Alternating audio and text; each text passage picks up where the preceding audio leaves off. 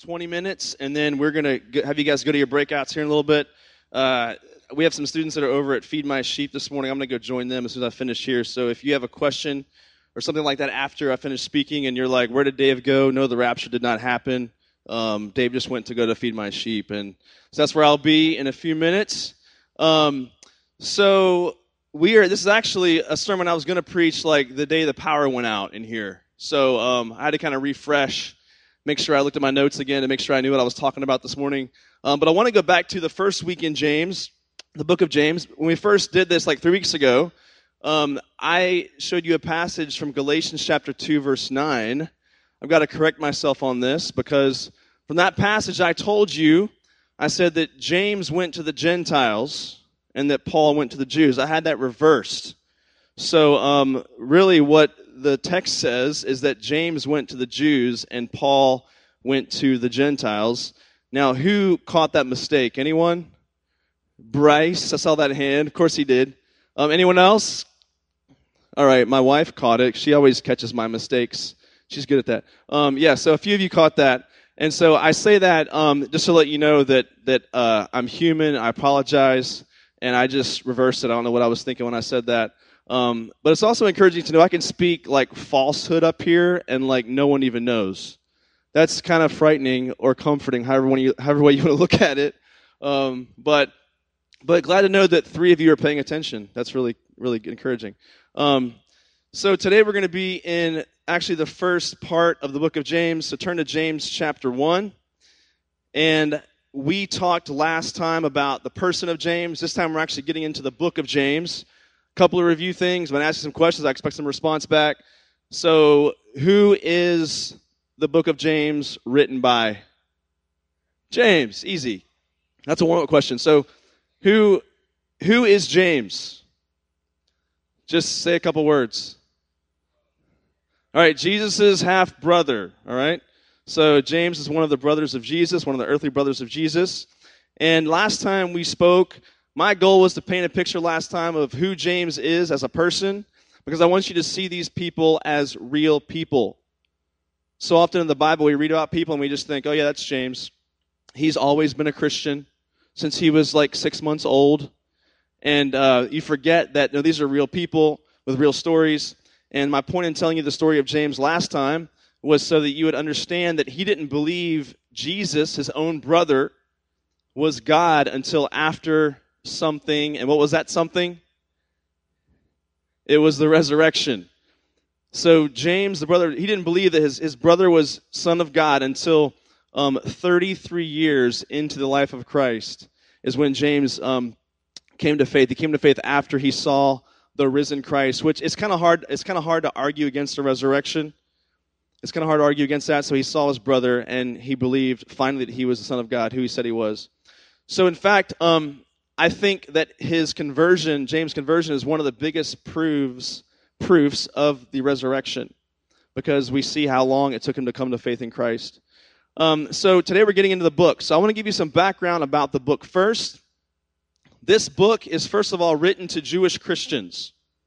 This is written to Christians that were had a Jewish background. If you remember back in Acts chapter 7, there's the death of Stephen. He was the first Christian martyr. He was killed for his faith in Jesus. And this began a pattern of persecution in the Jerusalem area and this is what caused Christians, Jewish Christians in particular, to scatter throughout the Mediterranean area. They scattered because of persecution, which began with the martyrdom of Stephen. So there are Jewish Christians scattered all throughout the Mediterranean area, and these Christians began to set up house churches. But what happened is, is that um, they begin suffering for their faith. So they're setting up house churches all throughout that area, and they're also suffering for their faith and they're suffering in a couple of ways. Many of these Christians are poor, and they're being exploited by wealthy people in those surrounding areas. So, because they're Christians and also Jewish, they're being exploited because of um, their lack of wealth and someone else's power and wealth. There are lawsuits being filed against many of them. They're suffering because of their faith. The third thing I want you to see from the background of James is that there are Christians also fighting against one another in these house churches. So their persecution is not just from outside, it's also from the inside. There are Christians that are fighting against each other um, in these house churches that are in this area. And if you if you're like me, I look at that and I think of I'm strangely encouraged by that. I'm strangely encouraged that we see messiness in the church even early on because um, I think the expectation for a lot of us, you'll hear churches say sometimes like, if we can just get back to the way church was done in the New Testament, it would all be better today in the modern era. But when you look at the Bible, you read 1 Corinthians, really messed up church. James is writing to churches that are suffering not just from outside but also from the inside. The history of the church is it's, it's a messy place. This should be encouraging, I think, to us to, to make sure, remind us that um, it's always been that way. It will always be that way until Christ returns. The fourth thing we see in this book is that there are Christians that are living worldly lives. And so you're going to see a lot of themes in James about holiness, right living. And we look in, uh, in John chapter 17, Jesus actually prays for the church. And he says, he says to his father, he says, I pray that they would be in the world, but not of the world. And when Jesus prays that, what he's referring to is that you and I would be living on mission in the world, but not allow the world to rub off on us in our philosophies and our ways of living. And so we see in this book in James that Christians are getting caught up with worldly lives with those around them. So for the book of James, the big theme I want to go with for the series is the gospel on the ground. Last semester, last spring, we looked at Romans chapters 1 through 8, and Paul talks about some really lofty ideas. Romans 1 to 8 will make your head hurt. You agree? It, has got lots of big words, it's high and lofty, abstract ideas. And then Romans, that's we, we covered Romans 1 to 8 last spring semester. And I would refer to that as like the gospel in the air. These are the high and lofty ideas of the Christian faith, Romans 1 to 8. James is what I would call the gospel on the ground. This is applying the gospel to real life. This is what the gospel looks like lived out. And so we're going with, with this theme for this series. So look with me in James chapter 1, verses 1 through 8 today. And we see right out of the gate, James says, James, a servant of God and of the Lord Jesus Christ, to the 12 tribes in the dispersion, and he says, Greetings. So he's writing to these 12 tribes of Israel that are dispersed throughout this part of the world. And one of the first words he says is servant. Do you see that? He calls himself a servant. So here we have the brother of Jesus Christ. He doesn't say, Jesus, my brother, or he doesn't say, Jesus, my friend or Jesus, my homeboy. He didn't say any of those things. He says, James, a servant of God and of the Lord Jesus Christ. How profound is it that the earthly brother of Jesus, he sees his role now as a believer in Christ. He sees himself as a servant to the living God. He sees himself as a, he calls him his Lord. I'm sorry, but I don't think any of you in this room would ever refer to yourself as a servant to one of your siblings, would you? You would not call your sibling Lord unless you really thought that they were, right? Unless they're just a lot bigger than you.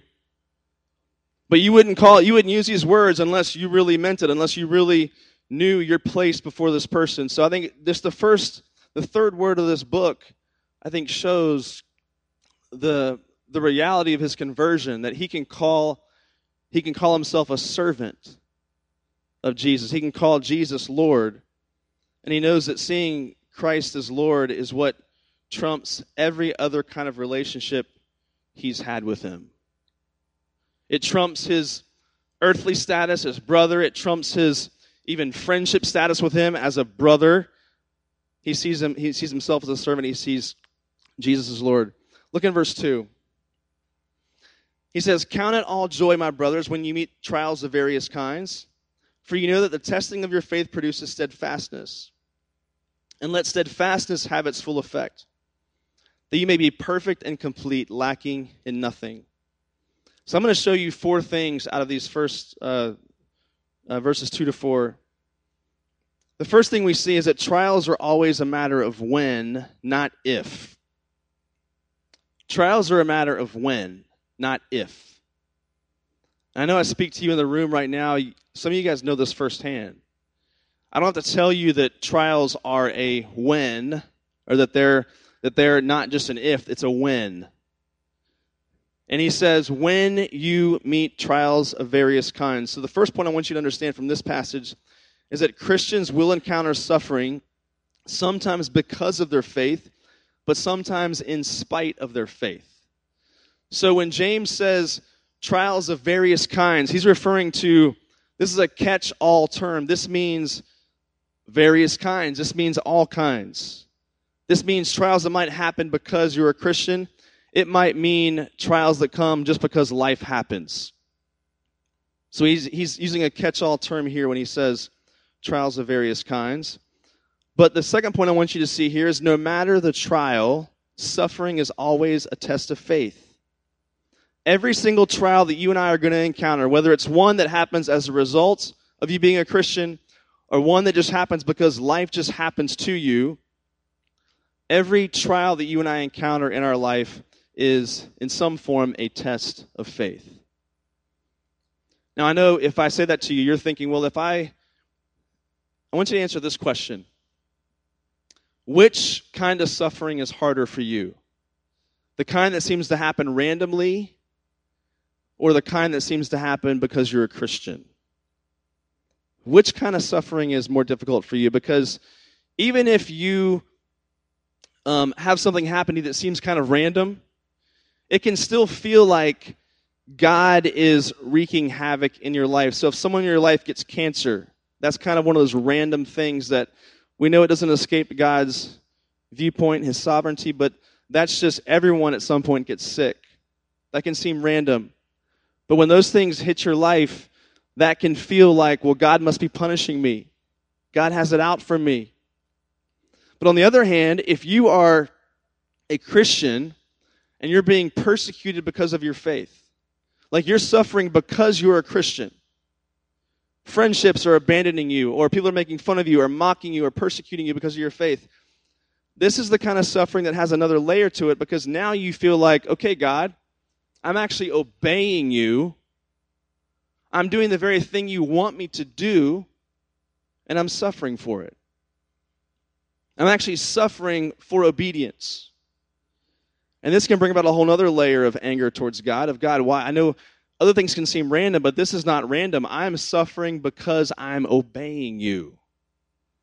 And so, a question for you to wrestle with is which one is more difficult for you as a Christian? Is it one where you're suffering because of your faith, or one when the suffering just feels like it's just random and you just feel like God's just out to get you. It can feel that way sometimes. And I know some of you guys are in this place right now. You're suffering and it feels like the walls of life are closing in around you. I don't have to explain this you. Know the feeling I'm talking about. And just when you think it can't get any worse, it does get worse. And it just feels like there's just one thing after another, after another, after another, and it never lets up. And I want to encourage you this morning if this is you, at first, this passage does not seem very comforting at all, does it? Because the first part of verse 2, he says, Consider it all joy or count it all joy. And we ask, what in the world does he mean by that? How can I count something joy that's so horrific and unjoyful in my life. And I want to give you some freedom today. This does not mean that you just walk around pretending to be happy. Darren, our speaker last week, he talked about a girl that he knew who just had happy face on all the time. Just happy face. And I was actually going to tell a story about someone that I knew like that at my old church. And there was this girl that no matter what you said to her, you could be walking down the hallway at the church, you'd say, Hey, how's it going? And she'd just go, I'm blessed. Like anything in life, she would just say, that was her response, is I'm blessed, I'm blessed. Everything was just hashtag blessed in her life, everything. And you could never really get her to open up, never really see a real person. I mean, you just really feel like you can't even talk to someone like that because they just got it all together. And deep down, I know she doesn't, but she presents that she does. And so this does not mean that you walk around and just say, you know, everything is just great. Everything is just happy. Everything is just awesome. Just fairy dust and rainbows, right? Like you don't, that's not life. And so he's not telling us to walk around with some kind of facade of happiness or some kind of facade of joy. Just put on a happy mask in spite of how sad you are on the inside. This is not what Paul, what James is saying. And I think what he's getting at here is that there's a way in which we can consider even suffering joy. And we find the clue in the passage here. I want you to look down with me again at the verse. And here's a statement on the screen for you to, so you can write this down. We can consider it joy not because we like the process, but because we have a greater desire for the end result. So, the way in which you and I consider suffering joy is because even in the midst of great suffering, you know God is creating in you something called, the verse calls it steadfastness. This is strength. This is perseverance. This is endurance. And if you ever ask the question, okay, why does God allow suffering? I would turn directly to James chapter 1 because there's actually an answer. It's not the answer we like, one that we're hoping for, but the answer is we can consider it joy. We can consider it all joy when we suffer because it produces in us something called steadfastness. Now, quick survey question. How many of you in this room you love to run? Raise your hand. You just love to run. Okay, so there's a handful, all five of you weirdos in here. So, who here remembers a guy named John Jennings? John's crazy.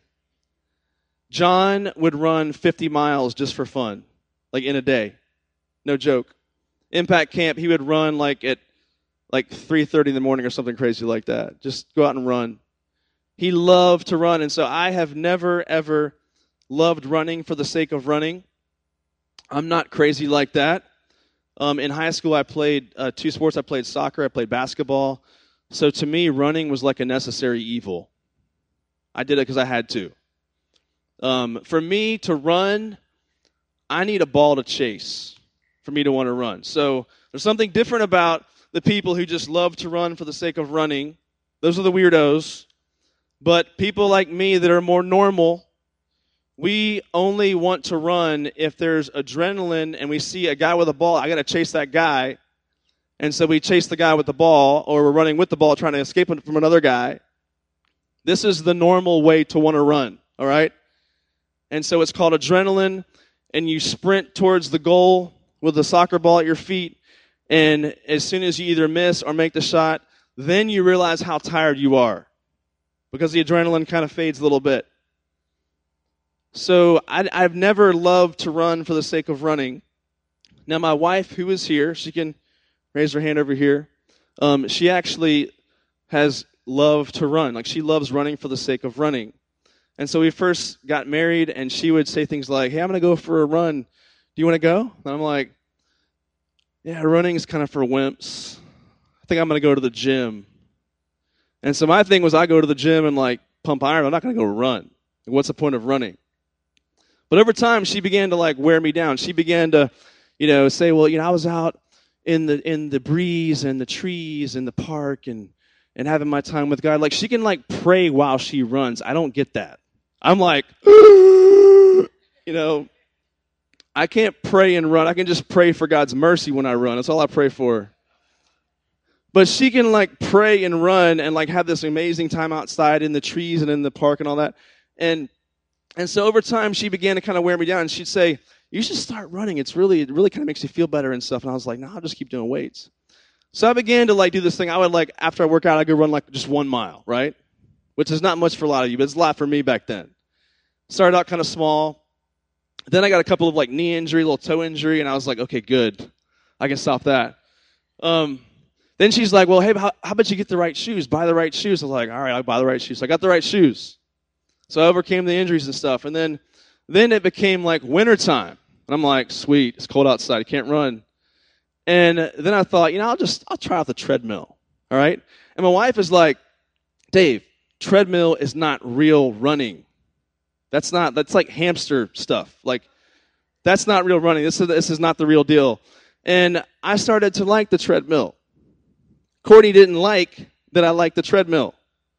And I like the treadmill because the treadmill is inside where it's nice and either warm in the, in the wintertime or cold in the summertime. In the summertime.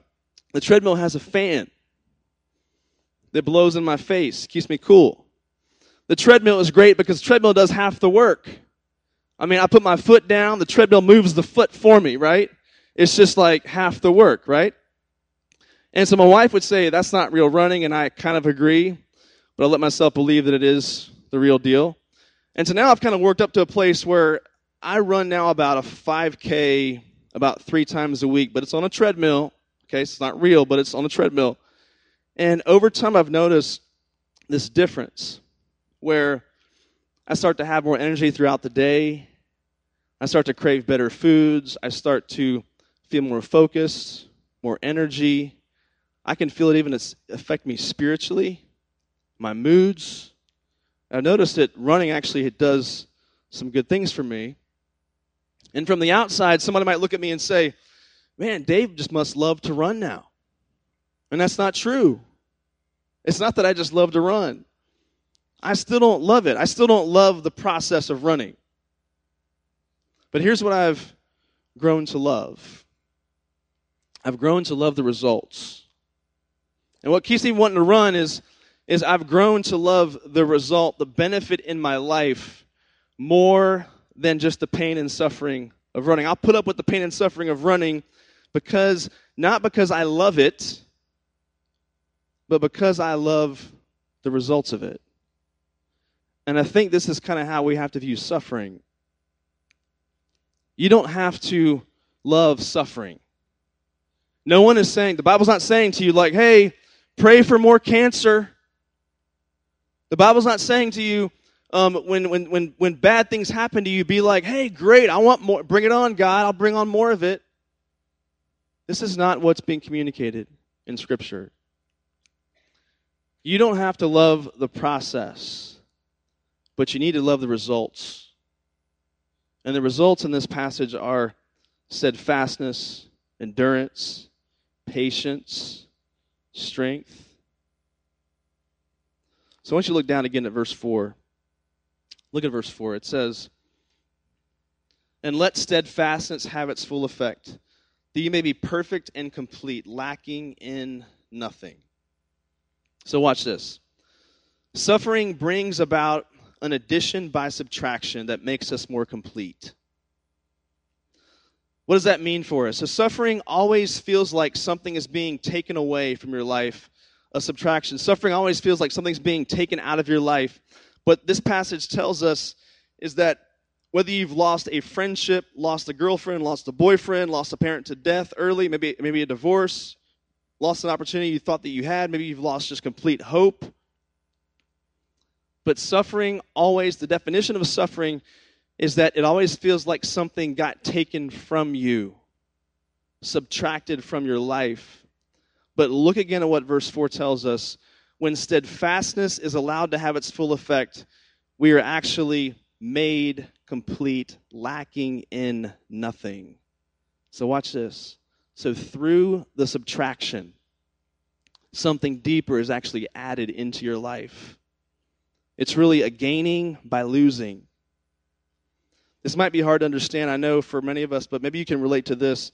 When I was in um, college, I won't tell the details now, but when I was in college, I'd say the year after college, and from there to seminary the next year, was probably the hardest year of my life. I lacked direction. I had no idea what I was going to do for a job. I had no clue. Um, I just had no idea what, what was next for me and what God had for me. The hardest year of my life at that point of my life.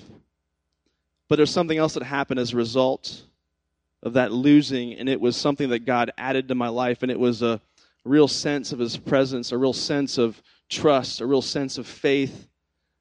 It literally felt like, as I'm in tears much of the time throughout that year, that God was just at work in a way that He could not be if it wasn't for the suffering. And it was hard. It was super hard. But I'll tell you, I don't recall a time in life where I've sensed God's presence, the weightiness of it in my life like I did for that year. And I don't sit there and go, God, bring on more suffering. But I'm thankful that through that subtraction in my life, there was something gained, something added as a result of it. You know, we don't always um, we look for the why all the time we suffer, right? We always ask God why, why, why, why, and it's a good question to ask. But the why in this passage is different than what you're probably looking for. The why here is endurance and patience and steadfastness. Look again at verse 5. Look down at verse 5. He says, If any of you lacks wisdom, let him ask God, who gives generously to all without reproach, and it'll be given to him. But let him ask in faith with no doubting. For the one who doubts is like a wave of the sea that is driven and tossed by the wind. For that person must not suppose that he'll receive anything from the Lord. He's a double minded man, unstable in all his ways. I'll be very quick and have you guys go to breakouts here in a minute. Two things I want you to see in this part of the passage. It sounds like he just changed the subject from suffering to wisdom, right? Why is he doing that? Because here's why. Because you have to have wisdom in trials. The one thing you need during trials is wisdom from Jesus Christ himself. That's the thing you need the most in a time like that. There's a certain false wisdom that the world provides. You guys have heard statements like, no pain, no what? No pain, no gain, right? You've heard things like, whatever doesn't kill you only makes you stronger. You've heard these things before.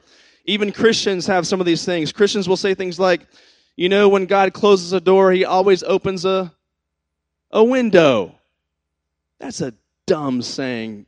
Don't ever say that to someone who's suffering, right? These are not comforting words. This is worldly wisdom.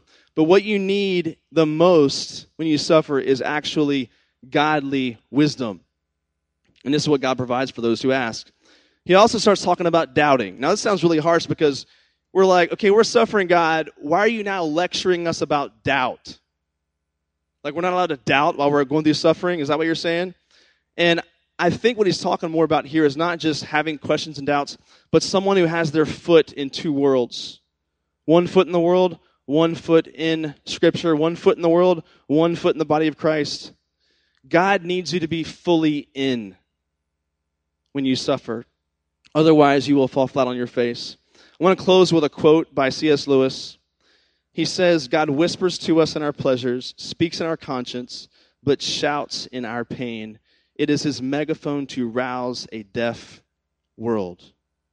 I want to encourage you, if you're someone who's going through suffering right now, which many of you are in various ways, that do not see this as an opportunity to turn your back on God. Don't make the mistake thinking he's abandoned you and he's left you because this is the time when he's trying to speak the loudest into your life. Let's go to breakouts. Um, they're labeled down there, down the hallway here for your grade and gender. The discussion sheets for the leaders are on the ping pong table there. You guys can grab those, head to breakouts. Try to dismiss by about 12:15 for the leaders. I think every group should have a leader. If there's one that's missing, grab one from another group and adopt them for today. Make sure you get your trash off the tables as well, please. Thank you.